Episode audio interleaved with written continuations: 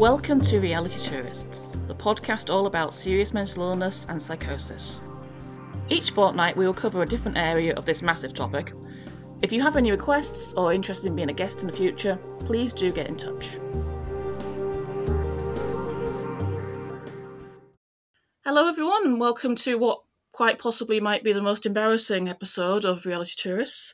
Because um, we're going to talk about hypersexuality. Yeah, I was going to start this episode by uh, singing that song. Let's talk about sex, baby, because that's um, pretty much what we're going to be doing. Uh, yeah, because we're talking about hypersexuality, and um, yeah, just before we started recording, um, Hazel was sort of saying, "Oh yeah, I've just spent the last twenty minutes reading about the history of nymphomania. That's a good place to start." It is, isn't yeah. it? Interesting how it's a female-only diagnosis.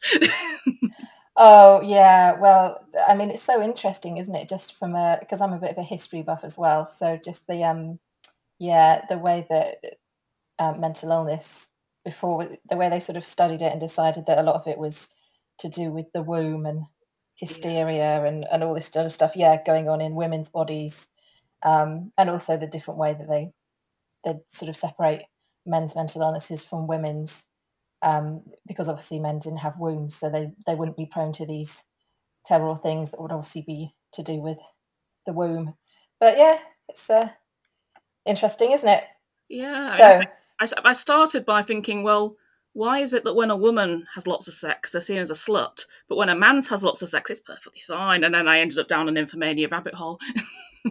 yeah, well, that's a huge sort of societal thing, isn't it? And I think, um, I think I'm really glad that we are chatting about this. I think it's probably um, not surprising we're both a little bit nervous because, you know, we live in England and um, England in particular, I think, in compared to like other European countries, we do have a very specific um, yeah, it's a really specific attitude to sex, I think, because on the one hand, I think we kind of like to think that we're liberal, but on the other hand, there's still kind of a lot of idea that a lot of it's shameful. We shouldn't speak about it, and like you say, that women that like to have lots of sex are sluts. There's still that sort of idea. Um, whereas in other European countries, they have quite a different approach. You know, from right from talking to teenagers about it. You know, that the way that families sort of will discuss it, there's not really the same kind of oh, oh, you know, it's it's horrible. We we can't talk about this thing, and you know, we have to wait until they're old enough to dis- discuss it. And um, yeah, we have a like the British. I think has there's a very sort of British attitude to sex that can make it hard to uh, to discuss stuff to do with sex. Yeah. And then, yeah, even more so, um, stuff to do with sex and mental health, mental illness. I think that's definitely an area that probably understandably, um, you know, professionals don't like to talk about because, you know, if you go to see your GP, they've only got five, ten minutes these days anyway, haven't they? And, um, you know, when I go see my GP, talk about um, the meds that I'm on, my mood stablers for bipolar disorder, you know, they just want to make sure that I'm taking them regularly and that I'm doing all right and that my mood's all right and that, you know, we might go through like my you know, I might have a blood test, I might have all these other things to regulate my physical stuff, but there's just not the time for them to sort of talk about, you know, you know what I'm doing or might not, what I might be doing or might not be doing in my personal life. Although I don't know if you've had this, Hazel. Um, I have had the situation because I'm at a certain age now where um, I've gone through this stage of having. It felt like at one point doctors were ringing me up all the time, going, oh, are you thinking about having a baby? Because if you are, you really shouldn't be on those meds. Like I was having it so much, and I, I actually got quite annoyed about it. One, because I was single as fuck at that point. So I was just like, well, actually, no, like there's no way that I could be having a baby unless it was like the Immaculate Conception.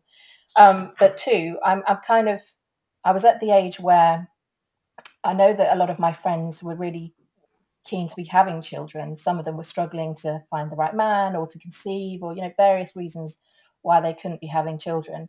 So the fact that somebody was ringing me up saying, you know, are you thinking about the, the baby thing? I just, it really annoyed me, to be honest. Um, I mean, it, it wouldn't have annoyed me as much as some people because I've always known I don't want children.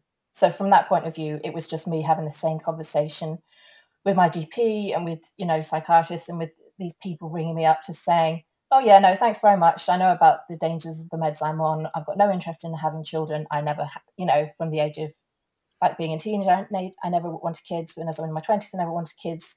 Now I'm um, 41 and I still don't want kids. Like I have no regrets about not having kids. Thanks very much. But there was this whole period very much in my 30s where they were just constantly, it felt, ringing me up saying, oh, you know, you have to be thinking about your meds and do you want to maybe switch meds or come off them or because you're the kind of age where, you know, as a woman, you, you'd probably be having a family right now um, which in itself is quite strange, isn't it? Because you know, lots of people start having a family when they're, you know, even in their teenage years or early twenties. Like it's very odd that the medical profession has decided that late thir- late um, twenties, early thirties is the the right time for women to be having kids. Baby time. I'm, I'm quite um, lucky in inverted commas because it's not really lucky that I can't actually have kids. Um, I can't remember the name of the condition, but my womb's the wrong shape. So in a way, I don't have to have those conversations. wow. Um, uh, yeah, and this is what happens when I explain it. People go, "Oh, oh, hang on, uh, what? Ooh." it doesn't yeah. bother me. I didn't want kids anyway. I'm not. I'm not uh, okay. an adult to have kids. Bloody hell, I can't look after myself.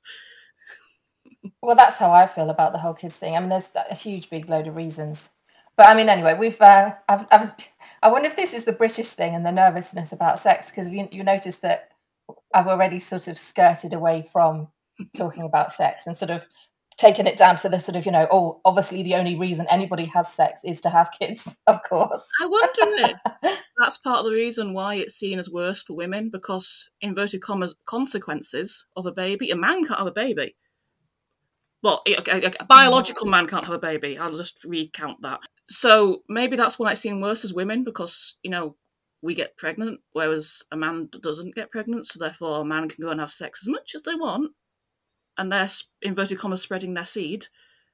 Where I don't know, So maybe there's something in there. Maybe that's part of the reason that. But yeah, you're right. We have gone mildly off topic already because apparently society says we shouldn't talk about sex. Yeah, so um, let's just dive on in there. Yes. um, in terms of, should we just start off by kind of trying to explain sort of our personal sort of um, understandings of hypersexuality? Have have we found a dictionary definition? And I'm saying this as someone who actually doesn't have the dictionary definition up, because I'm assuming it's something like nymphomania, basically, or not far off. It's not in the DSM. It is in the um, ICD, but under impulse conditions. There's nothing that's in there like specifically within like mania or anything like that. So I feel like the definitions don't count for me. Because to be diagnosed with it under the ICD, you've got to have the symptoms for six months, and like bloody hell, can you imagine a six month manic episode? uh, Life would be want to, yeah, yeah. I think it's um yeah, that's the thing. So people you know, that they vaguely kind of understand what the word nymphomania means and what the word hypersexuality means and they they kind of get the idea that it's to do with basically being really horny isn't it? Like wanting lots of sex um not being very bothered about the consequences um kind of having a feeling of um maybe that you're sort of attractive to everyone possibly. I mean from my own experiences of this, and it, that's the thing, like because there's not a huge amount sort of written about it or talked about it, I guess all we can do is like our own experiences of it. Yeah. And so for me, um, I've had um, basically bits patches of mania, and so um, during my during my manic episodes, all sorts of things will be happening in my brain. You know, I'll um sometimes have delusions. I'll sometimes have um, there's a lot of it which sort of is around things. Like I'm very, I guess I'm very suggestible at that point. So like there might be um, somebody might be saying something on the radio, and I'll feel like they're talking directly to me, or I'll hear a word in an advert, and then I don't know, it could be something about Spain, and then I'll take it in my head to go to Spain because of that. So it's like directly doing stuff like that. So there's all sorts of stuff that has happened to me during mania. Um, and I guess in terms of the sex stuff, and um, what I, my understanding or my experiences of hypersexuality um, is to do with losing a lot of inhibitions. Um, and I wouldn't say in a good way because because the thing is like when people usually talk about you know having fun, going out, getting drunk maybe, or you know just going out with friends and losing inhibitions, letting your hair down. um, that's something that you've chosen to do. You know, you've had a hard working week. You know, you want to you want to let your hair down, you want to have fun, and you're choosing to lose your inhibitions. I think what I find particularly hard about mania is the fact that you're not choosing to do any of it. So obviously, I haven't chosen the delusions that pop into my head. I, haven't chosen to, you know, forget that I'm working and that you know I might even forget my own name. So I haven't chosen to lose those inhibitions. So in a period of mania, um, some of the things I've done, God, I mean, I don't. I think it could be a lot worse, to be honest. but um, for, I was thinking about this earlier, and I was thinking like, what what things am I prepared to sort of say so it's technically out there forever, so that in theory, like, I mean, it's it's fine, but um, and I, I do talk fairly openly about sort of most things anyway, and write about most things. But I think like the one that came to me was um, before I was on long term mood stabilizers in my early 20s. It was during a manic episode. Um, and I was living in a house share with two other girls. And um, I'd gone into this manic episode. Thankfully, at the end of the manic episode, well, thankfully, sort of during it, one of my housemates ended up getting in touch with my parents and they sort of picked me up and looked after me and, um, yeah, eventually kind of helped me get better. But one of the things that happened during that was um, I remember still, it's so embarrassing. Um, I remember uh, masturbating with the curtains open. I was, it was like this. We were in a shared house, so I didn't have my door open, but I was in the room doing that. And I know that one of my housemates saw me. So I guess that's just a really obvious example of losing inhibitions, um, sex drive going up. And that is some, something that does sometimes happen, I think, during hypomania and mania and there we go. I can't believe I just admitted to that, but there you are. do you want me to admit some embarrassing stuff to, to equal it out? Well, only if you're comfortable. That's the thing. Like, there's other stuff, but I'm just not going to talk about. yeah. Oh, I'm I'm I'm a notorious oversharer. It's fine. uh, yeah, I I don't have it every time. So there's been a couple of manic episodes where I've experienced hypersexuality, and it is it's like my sex drive goes. I mean, normally I'm not all that bothered about sex. I mean, I'm not asexual. But I'm just sort of meh.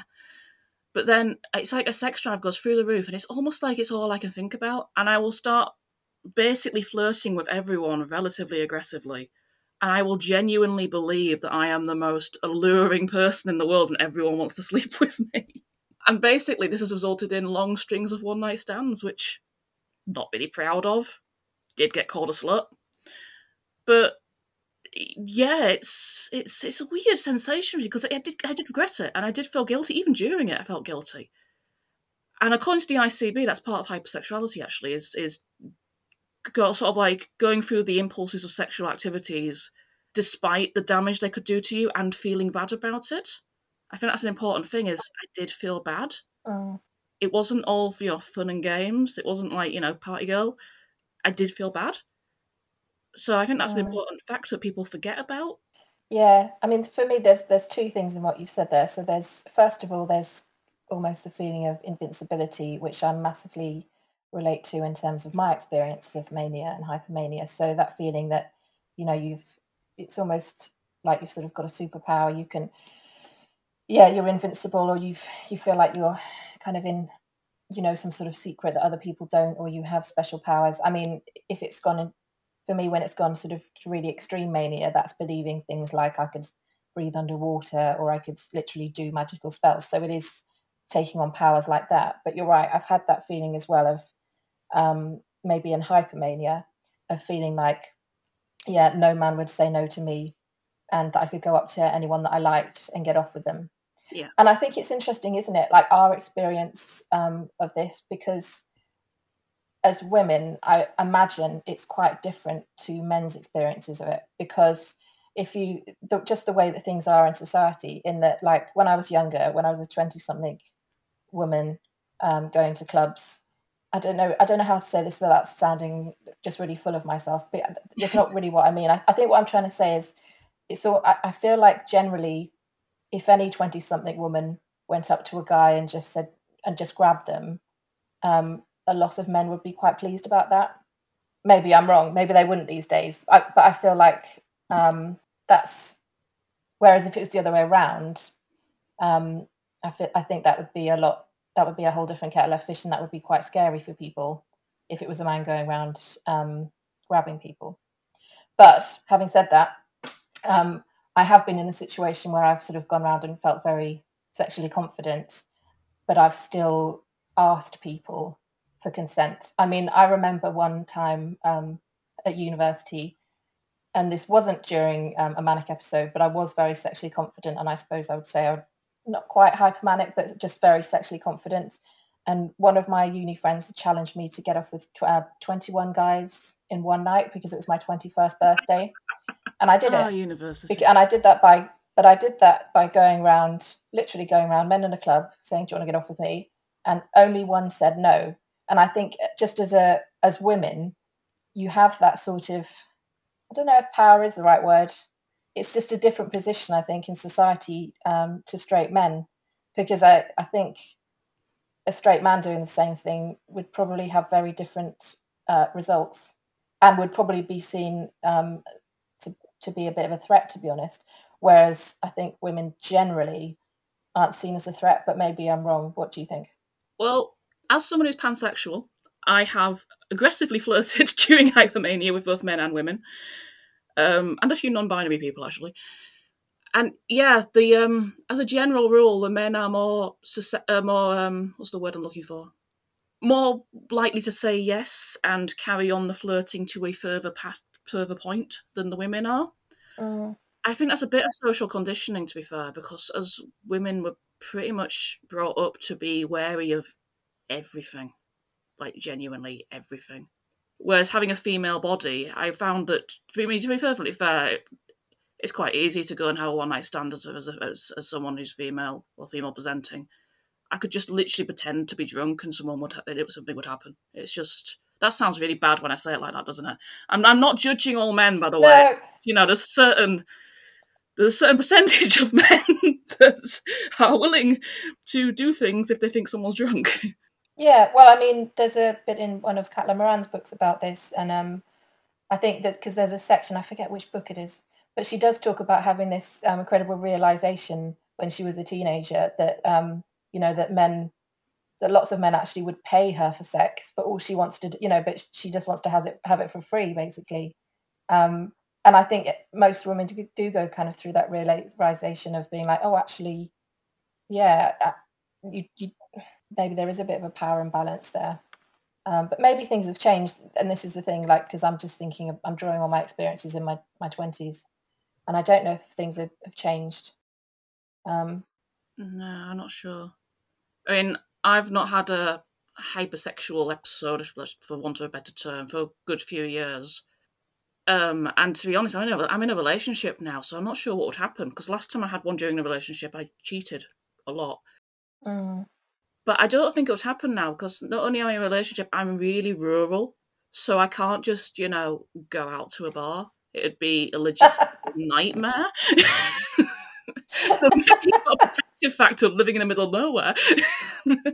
so con- yeah confined by your um yeah by geography yeah. no i do i do get what you're saying though about um the relationship aspect of things and i think that's a whole thing that we could talk about really in the fact that um, people don't realize the way that mental illness can actually just really fuck up your life sometimes can't it? I mean people think about it in the obvious ways you know um, oh it can it can you know nobody wa- really wants to nobody wants to go to a mental hospital nobody wants to be sectioned all this sort of stuff. So Yeah. there's that side of things. But um, it can really just interfere with your life. So it can disrupt your career um, it can um, estrange you from certain friends because you might sort of say or do certain things when you're um, experiencing delusions or um, or mania, any of these things, or, or basically just when you've lost touch with reality, you can end up doing all kinds of things which very much confuse people, um, and that later you you know you might really regret. But the thing is, the fact is, it's not it, it's not within your power at that time because you're ill. But I think in the terms of talking about sex and hypersexuality, yes, it can actually really fuck up your relationships Yes. um, really in a way that people maybe not first think about when they're thinking about mental health and mental illness, because um, there's so many different ways. yeah, well, without without sort of being a massive downer on it, there are sort of so many ways that getting mentally ill can fuck up your life and yeah in particular your relationships because if i'm thinking about uh, my bipolar disorder you know i'm really difficult to be around when i'm depressed. You know it's because yeah, who wants to spend time with somebody who literally can't or won't get out of bed um, let alone have a shower or go to work or um, do any sort of cleaning or you know who basically just wants to stay in bed and binge eat all the time. And then the other side of things yeah, mania and hypomania, um, in a way it could even more fuck things up because, like you say, if I'm in mania and um, I experience hypersexuality, that can mean, yeah, I just decide on a whim to go out to go to some bar, just get off with a load of guys. And then, you know, if I had a partner at that point, that would be devastating for them. Yeah. But um, yeah, and I suppose that's all to do with the the idea of diminished responsibility, isn't it? Like we, I was listening to a crime podcast the other day, and they they brought up the, the term diminished responsibility, obviously in terms of uh, criminal stuff. But I was thinking about this in terms of you know the sex stuff because if you're in mania, then you haven't actually chosen to do some of those things. Um, but it's it's a difficult thing to explain to people who don't live with a mental illness and maybe actually other people with mental illnesses might be like yeah, but maybe part of you did want to do those things, and maybe actually your relationship wasn't going very well, or you know you were just bored, or it's it's really hard, isn't it, sometimes to separate like yourself from your mental illness. Well, I find it hard. Um, when you mentioned hospital, then it reminded me of something I'd done. This is really embarrassing, but I don't care. I'm going to share it anyway. I was once hospitalised, and during the time in hospital, I had a hypomanic, I like a, um, a hypersexuality period, and I got completely convinced that one of the nurses liked me. Like fully, I was convinced that I was almost convinced I was in a relationship with him. That's how convinced I was. And I did some ridiculous things. Like I walked around the hospital naked at one point trying to find him. And every time he came to the room, I'd take my clothes off, and it was just, it was so. I didn't want, you know, you know. There's no way in, in a normal, like, sane brain I would have wanted to do that. Who the hell wants to walk around a hospital naked? So yeah, this idea that it's something you've it's like when people get drunk and people say, Oh yeah, but the things that you do when you're drunk is stuff you really want to do and the drink just brings it out. I don't think it's true. Like I really don't think it's true. Mm. Well, I mean I don't have experience of taking drugs, but I would imagine it's similar with with that. Like for people who have taken drugs, maybe some of the things they do when they're um, having a trip or yeah, they've they're really high or whatever it is people do. I know so little about drugs, but you know, when they're having those experiences, they haven't chosen to do them. No. So yeah, it's um, but it can be quite embarrassing afterwards, to say the least. Like what you were saying about, I mean, it's it's great that you shared that, but um, the fact is, you know, you were ill and you were in hospital, and you didn't you didn't choose to be in hospital, and you certainly didn't choose choose to do that. But it's um, amusingly at the time, I couldn't even understand why I was in hospital. So you know. Yeah, Mental illness is weird. Well, it is, and you know the good thing is, you know, further down the line, we we do get to chat about this as we are now, and sometimes we get to share these things and we get to laugh about them, or other times we just get to cringe about them. And yeah, I mean, when I think about some of the stuff I did when I was a teenager, because you know, for me, um, my bipolar disorder really manifested in a huge way as a teenager. That's when it sort of reared its ugly head, I suppose. I think there were signs of it when I was younger, but it really sort of came to the fore when I was 17, 18. Yeah, some of the ways that I was behaving as a as a teenage girl, I kind of think, mm, how much was that me just being a, a young woman and you know discovering boys and discovering life and all this sort of stuff? How much of that was my bipolar disorder?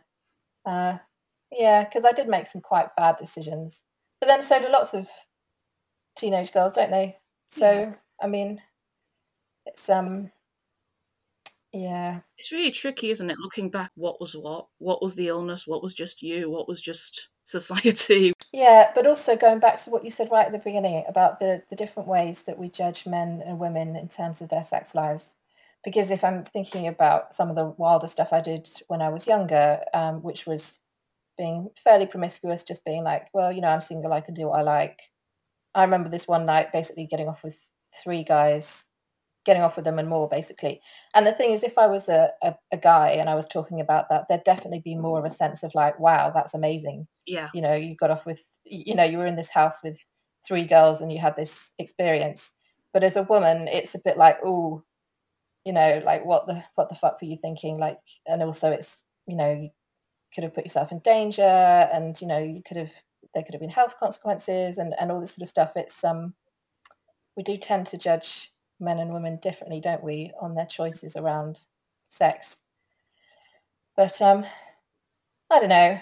But then on the other hand, you know, if it's all consensual, then maybe it's not harming anyone. I suppose like we're because we're talking about the mental health side of things, though, it's um it's interesting to think about. Yeah. I mean I've I've never done any if, if someone said even when I was at my like worst, if someone said no, I did stop and I just move on to the next person, which doesn't sound great, but I would never have done anything against someone's will.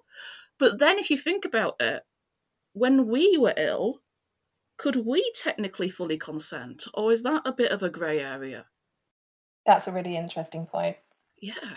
Yeah, that's a really interesting point. I suppose maybe people listening who have a partner with them with a long-term mental illness that might give them something to think about. You know, like um, because I wonder some of my exes, you know, the how they'd feel about this conversation I'm having because I know that they've experienced times with me when I've sort of kind of gone in, into overdrive in terms of sexuality and wanting to have a load of sex.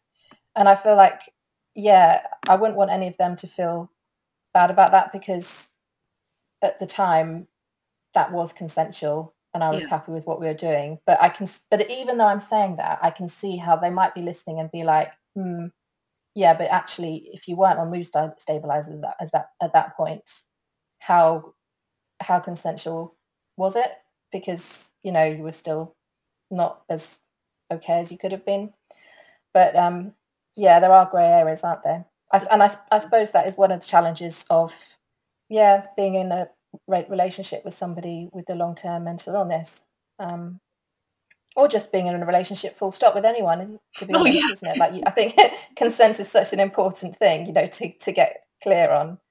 Um, I think people are a lot better about knowing, although, well, I say that there was that whole thing with the, the Spanish football team, wasn't there? But anyway, um, yeah, yeah, yeah. There's, there's there's always going to be things happening in the world, aren't there, that complicate any sentence we say.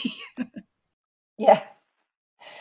Oh, but um, I think that's pretty much all I've got to, to say about this so far. Have you got any sort of last words on the topic? I'm now concerned about the partners of anyone with mental illness getting a bit panicked. I think that the advice I'd give there is have a conversation while you're both well mm. and put boundaries in place ready for when an illness strikes. I think that's probably the only the best way of getting around that. I don't know. yeah, it's like it's a really difficult one because I think if I, even if I had a partner and we had had that sort of sensible conversation, and I was just like, so I suppose it would be maybe more of just agreeing what you're going to do if if that sort of situation pops up again. You know, maybe it would just be somebody saying, you know, like, you know, are you sure you want to do this, or you know, maybe we should just go out for a walk or something instead. And but the thing is, I know what I'm like. I'd get very persuasive. I'd be like, no, absolutely, we're going to do. so, so it's it's quite a difficult one to be honest to, to even be. I'm just sort of thinking, should I make a crisis plan specifically around sex? oh yeah. Well, that'd be a fun conversation. yeah, it's um, but also, I mean, I think maybe another thing we should mention just before we wrap up is, you know, just protect yourself and look after yourself and if you haven't been in situations where, for whatever reason, you've kind of taken risks, if that whether that's to do with hypersexuality or or any sort of other thing to do with your mental health, you know, afterwards just kind of yeah, look after yourself, and if you need to go and get tested for stuff, then do that. Just get on with it. Yeah. Um, yeah. Don't feel ashamed about that because apparently that's rife anyway these days. Not just in sort of our age group. Apparently that's that's rife in older people these days. A friend of mine told me he works in this area. So um, yeah. So look after your health, and um, yeah, don't blame yourself because yeah. it's it's an odd part of um, mental illness sometimes, isn't it? Really, it's um, yeah, it's a it's a weird thing to be talking about. I'm glad we are talking about it. I feel like maybe maybe we could get an expert. I wonder if there is an expert on this, and we could get them on to talk about it another time as well. I tried to find some studies, and the only study I could find said that 60% of manic episodes have a sexual component to them. And I was sort of reading that and I was thinking to myself, mm. why did no one ever tell me this when I got diagnosed? Mm-hmm. Mm, that so, doesn't yeah. surprise me at all, just from my experiences. Yeah. But you're right. And it also strange, isn't it, that it, it's that common, yeah. but it's mentioned so little by well, I guess the medical profession would just maybe they don't feel it's their place, but it maybe. doesn't really seem to get talked about or um yeah discussed or understood. I think part of it say no one wants to judge what is inverted commas normal sexuality because everyone yeah, that's true. is different. So I think that yeah, 100%. really it has to be a drastic change in your normal and also interfering with your life to count essentially. Yeah, yeah, that makes sense. Mm. I mean, you know, sex is great when you're well and you're oh, yeah, yeah. happy and it's all consensual. all consensual. I just love the term. All consensual. Hooray for consent. We can yeah. conceptualize sex. oh, yeah.